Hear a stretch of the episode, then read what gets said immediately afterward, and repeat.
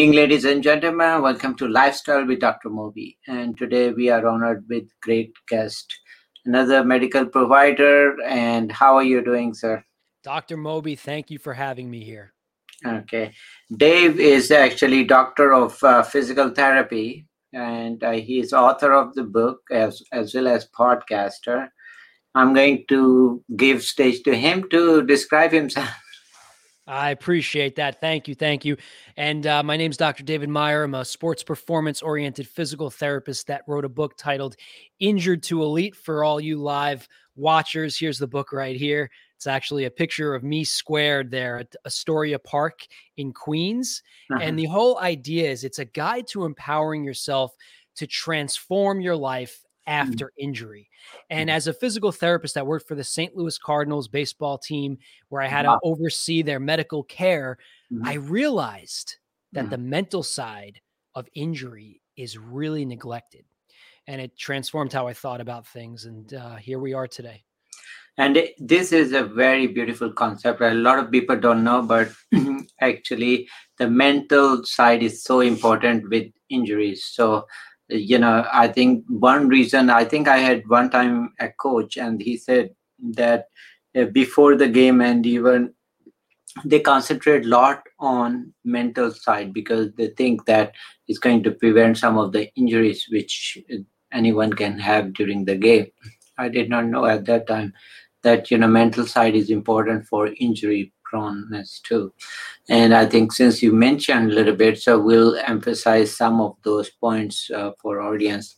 So tell us a little bit about mm-hmm, what made you think that you know the mindset is so important for injuries.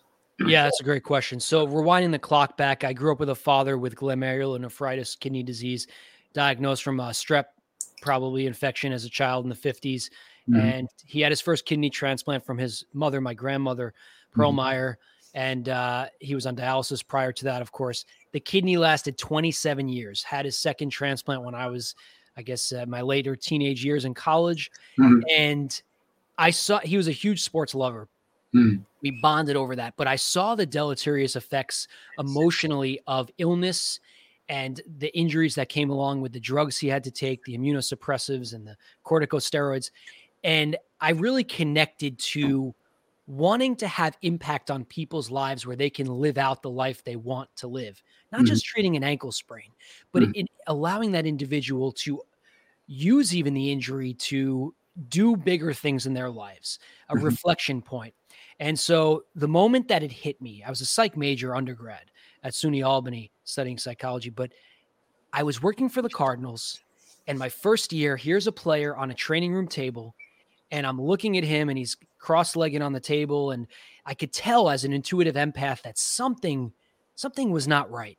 Mm-hmm. And I was just managing the training room. I had 15 athletes in there and I'm trying to give exercises and therabands and all that stuff that we do, but here's this player that had uh, a reconstruction in his elbow and I can tell that he was not happy and instead of me saying, "Hey, let's go in the, the office, let's chat, let's figure this out." I was in the mindset of working as a clinician, as an operator. Mm. And unfortunately, uh, eh, about six months later, when he transitioned back to a club, to a team, mm. we came in one day and we were told that he attempted, uh, thank God, un- unsuccessfully suicide. Oh, no. Sad. And yeah. And so I realized, I said to myself, Dave, you had, you knew it, you saw it, you felt the energy. And as the physical therapist, with our scopes of practice and being told by APTA and whatever medical association you abide by to stay in your lane, I realized mm-hmm. I'm missing the bigger picture. Mm-hmm. And so it took me on this path to, to creating a model that we can use. Mm.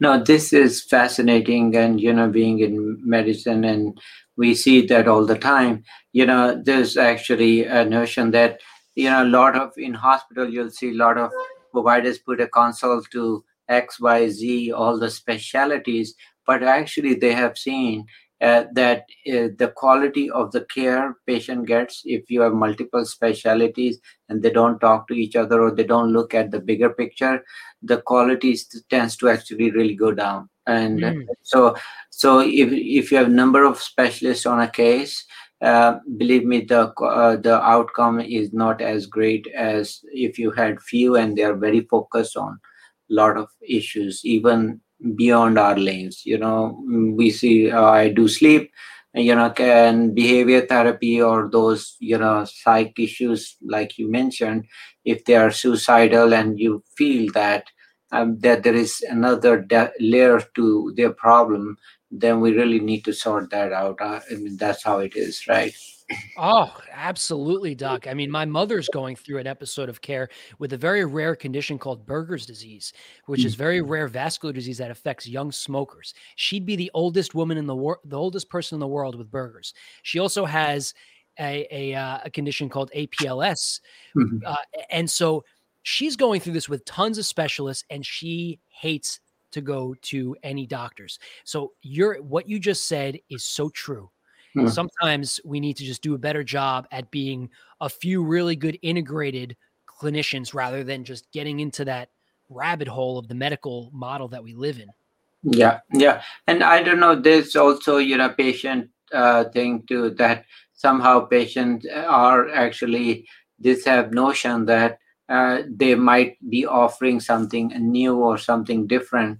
Um, if they even their uh, few doctors will have a great opinion anyways, but they want to put those five consoles or ten consoles, and uh, in the end, actually, none of those agreements are the same. So mm. they could all be divergent. So and then you're more confused than to start with. So that's yeah. exactly what. So tell us a little bit about, um, you know, you've been dealing with a lot of athletes, and I, uh, you know, with my residents, I also tried uh, some rotations in sports medicine. Uh, I was lucky; I did spend time with Steelers, so you nice. know, it's. So I know it's, uh, but it was fun, you know, sports medicine, and so football's you, brutal. Yeah, yeah. I mean, any sports is fun, fun. But uh, sad thing is, you know, when you're dealing with injuries and um, so what what is, is so important one thing we talk about is mindset second thing is what thing they can do so they don't have this injury proneness yeah. So there's two, it's like you're a sleep studies expert. There's two elements of sleep, as I learned from one of my mentors getting mm. to sleep and staying asleep. So mm. in the injury world, there's two sides to it there's preventing injury and managing injury. Mm. Well, I guess I should add a third: overcoming yeah. and growing through injury. Uh-huh. Um, eh, the million, the billion, the trillion dollar question or Bitcoin question is: what can you do to mm. prevent injury? Mm. And um, I call the BS card on that. You can't prevent injury because when you have a Ferrari and you're driving up the Pacific Coast Highway, if you drive that Ferrari quick enough, it's going to go off the road. And so peak performance in and of itself is a wonderful art mm. of pushing the limits and mm. also putting some stress on that system. That's where recovery and sleep, nutrition mm-hmm. come into play. So I think everybody wants to know what's the sexy, what's the fancy thing I can do, cryotherapy or the the newest food that I can eat or I should say supplement. But I always come back to two things what you're putting in, what you're eating, not supplements, so I, and how you're sleeping. So if you're not getting the fundamentals well, I don't care what trainer you're working with. I don't care what modality you're using. If you're not getting the basics right, then you are at a higher risk. And just to go into your world here, um, I was very fortunate enough to be introduced uh, by a patient of mine to her father, Dr. Bill Hart out of Stanford in the Bay Area, who worked with uh, a lot of the leaders, Dr. Mah, I believe, uh, and they did some studies on sleep. And they found with their basketball club over there in Stanford that athletes, and this is what I, I cited this in my book, hmm. athletes that got less than nine hours of sleep were in fact at a higher risk of injury. So when we're talking to our youth out there, hmm. and if you're a parent of a youth athlete, and hmm. they're playing up, they're staying up late in the, the Zoom you know education system we live in and they're playing video games and they're off kilter the number one thing you want to do is you want to get them on track with their sleep habits the blue light all the stuff i'm sure you talk to your patients about all the time yeah mm. yeah you know and that is i'm so glad whenever i hear that because i can i sense that what you're telling is uh, is very in line what i practice. So i tell them all the time you know the there's a keystone. When you look at the arch there's a key there's a centerpiece which we call keystone of that bridge or keystone of that arch and the sleep is tends to be that. So if you mess up that and if all the rhythms of the body go out you know so your hormones you know and your you know melatonin um, those uh, actually immune system goes down. You can catch actually so if people are sleeping less there is a high tendency to catch infections actually because your immune system cannot fight um, as well. And then also your concentration. So one of the injury proneness is actually your concentration and uh, your ability to actually make those good calls uh, go really down. So if you're sleeping less hour, of course, uh, no wonder people have motor vehicle accidents and then you know the uh, pilots and others they can have a lot of issues because of that. And athletes like you said they there is a lot i mean it's not physicality all. There's a lot of mental strength mm. for the game right and then it is a lot in mind. And if you make wrong decision if you make a wrong thing you're going to definitely injure yourself for sure. I mean i i i think I, nfl uh, i watch very closely and i always admire tom brady.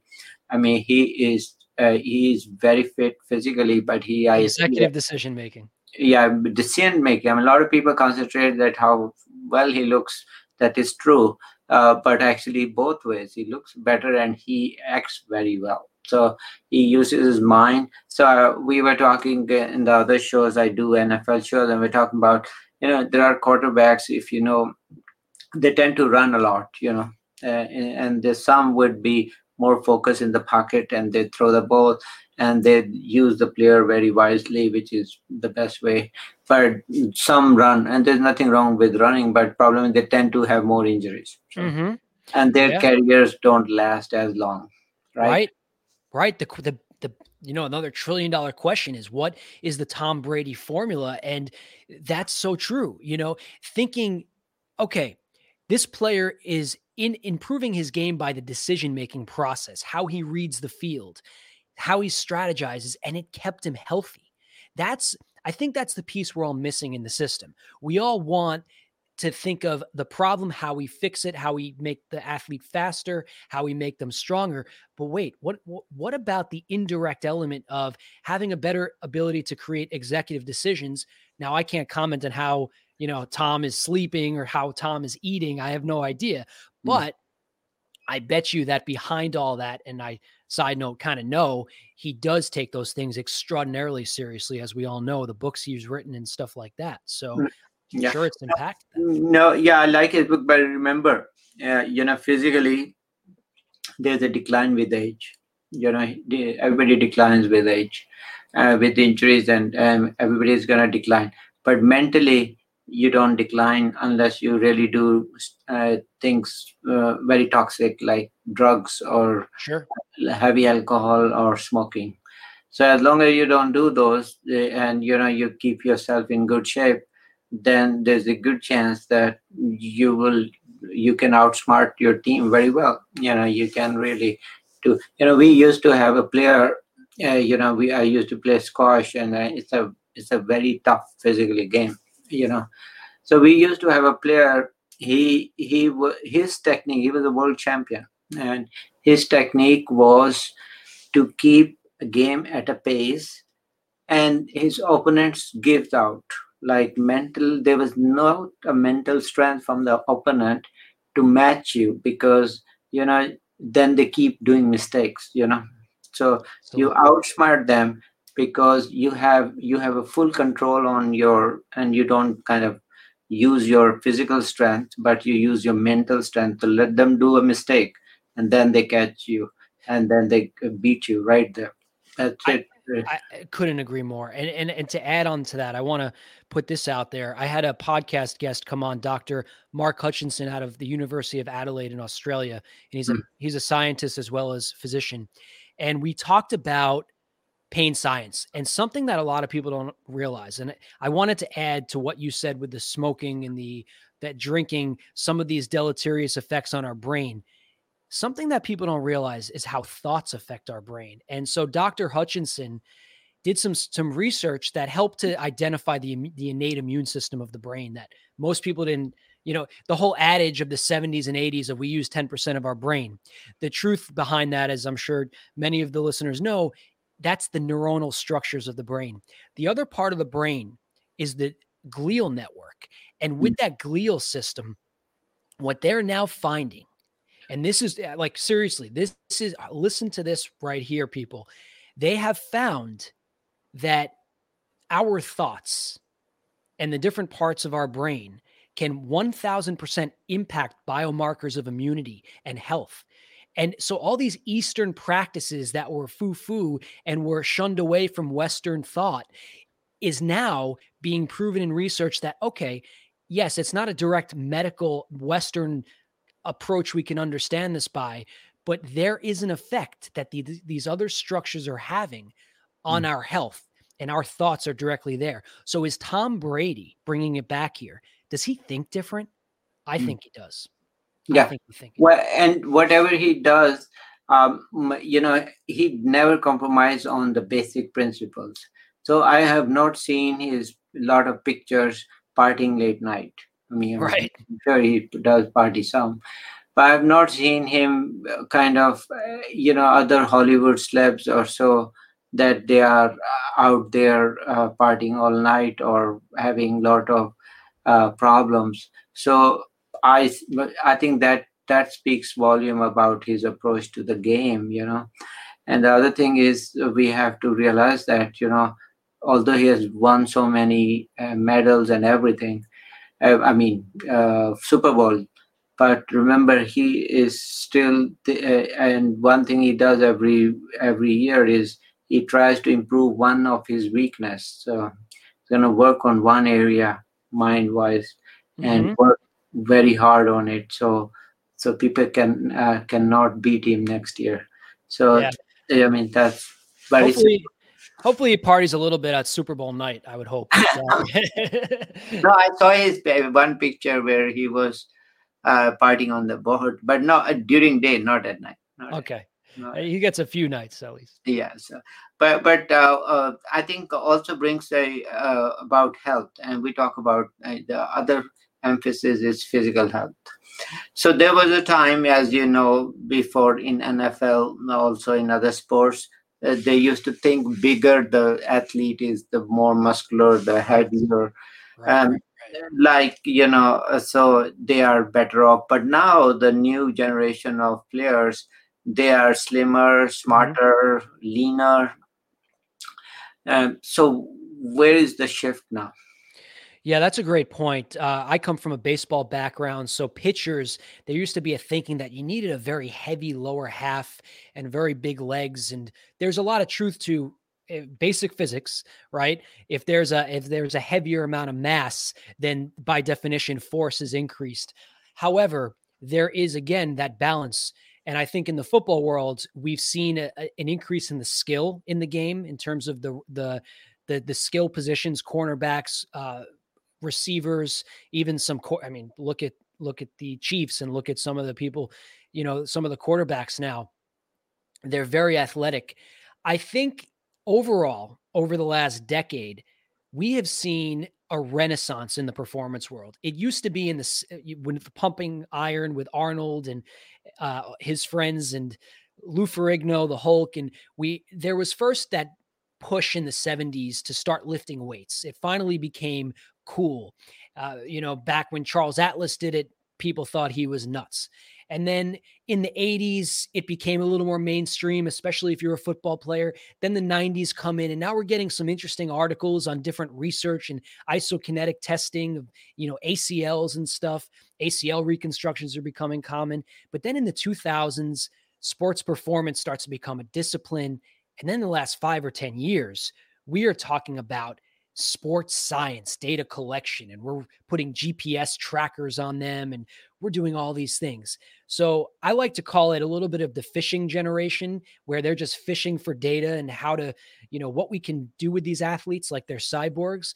I think we don't have a lot of the answers. I think we might find in 5 to 10 years that one athlete might be best off to be at a certain weight and another athlete might be best off to be at a certain different anthropometric measurement so i think we have a ways to go until we really quantify a lot of these things but i can tell you from what from working with the cardinals we have seen these robust medical programs being developed from the strength and conditioning performance director to the physical therapists and the sports psychologists and a robust network of, of people that are giving a lot of information. But the same thing that you mentioned earlier about too many doctors being involved when we were speaking uh, previously, it's the same thing in the sports world. When you have too many cooks in the kitchen, sometimes it can be become a little bit difficult to make quality decisions. So that's mm. kind of what's going on now uh, from what I've seen. Hmm. So uh, yeah, that probably is right. So yeah, I think till they figure out. My usually thought is that you know leaner of you, not very bulkier. Now there was more emphasis, uh, and I think some of my friends do that. They wanna pump up iron and just you know build all kind of muscles, and that's that's fine. But that's I think a different game, you know. And there's nothing wrong if you want to do that but uh, to believe that somehow increases that uh, performance yeah performance that to me is a little indirect it, so um, 1000% yeah and then i have seen uh, talk about sleep. I have seen both ways. So if you are you know weight if the weight gain is from fat uh, you will develop sleep apnea. But also mm-hmm. if you have more muscle here and it gets Same. bulkier the unfortunate effect is same. So so you have to remember uh, leaner. And i don't know i was reading somewhere uh, that you know they have seen that oh people who those even those other side tend to have a lower uh, you know uh, survival rate overall i right. don't know but I, I, you know, back before I became a physical therapist, I was in my Bach, my square days, as my aunts will tell me, uh, and I was into heavy lifting and at five foot five, I was benching 335 for two reps and I was big. I'm now a vegetarian and I weigh about 143 pounds, 44 pounds, and mm. I feel really good.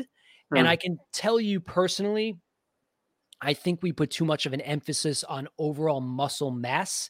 Mm. And I think that a lot of people make those extrapolation statements of more mass equals gas or you know more mass is going to improve look at tom brady tom brady is not the most impressive uh, physical specimen there's much more impressive physical oh, specimens yeah. so i mean and i think uh, that is true uh, one thing people forget is that uh, you know if if you are going to gain weight uh, whether it is muscular weight or uh, more than your body will it will have impact on the joints no sure. matter what uh, so that is true if you're muscular and you can run sure but if you are also heavier and then even muscular you will have less mileage for sure. I don't know. Think of Ronnie Coleman. Uh, I don't know if any, if you know who Ronnie Coleman is, one of the top bodybuilders of all time an impressive man, and of course, not natural uh, through his career, but he's had tons of spine surgeries. And if you look at most bodybuilders, Arnold as well, he's had a lot of his fair share of surgeries and, and medical issues. Bodybuilding is not healthy. Playing sports is not healthy, as you were as you and I were discussing. And I think there should be more of an emphasis on on overall wellness rather than always trying to be bigger, bigger, bigger because yeah, there there's a lot of there are mm. consequences. Okay, and then that brings an important discussion of performance improvement or the per- performance enhancing medications people use to to achieve the desired effects. Mm. So it mm. could be anabolic steroids or it could be uh, you know drugs to improve the. So where is the line uh, yeah. uh, we have to draw? Yeah, I mean, think of uh, let's talk about Lance Armstrong and and how he's gone through his medical. You know, there is an equal and opposite reaction to taking whether it's EPO or testosterone, whatever you're taking. There are consequences. Our systems are very delicate. Uh, they're resilient, but they're also delicate. That homeostasis is should be something that we really, you know, w- we don't want to make these quick changes to our systems, especially when we have genetic predispositions. So for me, I'm not really somebody that spends a lot of my time researching supplements and and performance enhancement drugs. I'm not really somebody that culturally I think that there's a place for it, especially if you're, you know, for instance, HIV patients. There's tremendous benefit for for taking uh, growth hormone, but we're we're in a culture now as a physical therapist when I'm working with youth athletes and I see that they're growing quickly, and I have to see that parent, and I'm saying to myself, "Oh, I'm so happy to be their therapist because eh, the athlete's doing great, but there's there's they're cutting corners. And I I personally it's something that I don't really love that it's such a part of everything. However, comma as Gary Vee always says, um the same token, I think it's going to be a part of the the the conversation for a long time. I think that it will become more mainstream. I think that growth hormone will become uh, utilized by a wider population as they improve it and as they you know so I, I, think it's an it's going to happen and i'm probably even at 35 a little old school in my thinking but i think you need to really guard your body and what you consume because it might make you a little bit bigger and feel better about yourself but you're also taking that risk of really throwing things out of whack and, and usually not by a trained medical doctor usually not trained by that person and that's really you really want to avoid that mm. and you know a lot of uh, so what is not natural is you know a lot of people ask me and i said you know the natural things become also unnatural when the quantity is more so remember the the medication, the difference between poison and medicine is the quantity. So if you make even the same food, um, and if you eat too much more than your body can handle, it becomes poison for you. Even so water. yeah, water. So a lot of people ask me, "What is the best detox?" I say, "Water. There's nothing better than water, and and not to eat as much as you should, you can burn." So remember that. So if you can't handle that don't feed your body that those things you just so, sorry go ahead go ahead go ahead i was just going to say talking about this there's a close friend of mine and he worked he played for the cardinals he's now with the tampa bay rays and mm. tampa there you go uh, it just came to my mind actually thinking about this so he just asked me today. He threw a live BP uh, in, mm. in, spring training, and he threw 91 miles an hour, 92 miles an hour. And he said to me, "Dave, do you think being vegan is affecting my velocity. And let's take this as a, an example. He's somebody that's a very crafty pitcher and he's having great success, but in his head, still, it's the culture of it. He still wants the 98 miles an hour and he's he's willing to compromise on this amazing vegan lifestyle that he's lived. And so I think whenever we get into this habit of asking ourselves, what I need to do more, what should I be putting in my body? I think you have to reel yourself back into your long term. Don't confuse short term gain with long term goals. Yeah, no, that is very important. Uh, uh, so people can mess up their whole uh, rhythm just to gain certain, uh, you know, a portion of their life. So uh, uh, I think it's been fascinating discussion with you. So tell me, any final thoughts would you like to give to my audience? Sure, sure. Thank you so much for having me. My book is titled Injured to Elite A Guide to Empowering Yourself to Transform Your Life. You can get it on Amazon. This is for anybody, a clinician or a patient that wants to take a different approach than the traditional rehab model. If you have a pain, an injury, or a mental illness or a mental challenge, depression, anxiety, fear of re injury, my book is broken down by three sections the mind, the body, and then a little bit more of higher forces that I'd like to talk about. And um, I think it, it's a great resource for anybody and everybody in the mm. sport, in the sports and orthopedic setting and beyond. So I thank you for your time. Okay, well, thank you, and it's been pleasure. And uh, just remember, you know, the basics don't change for anyone. You know, whatever level you are, whether it's sports or whether it's um, not sports a body actually operates out of rhythm and we have to honor it and help your body and everyone with these, uh, thank you for watching our show and check his book and also check his podcast. Uh, it's such a fascinating and learning about how the body is the same principles can be applied. Thank you for watching our show. Take care. Thank you.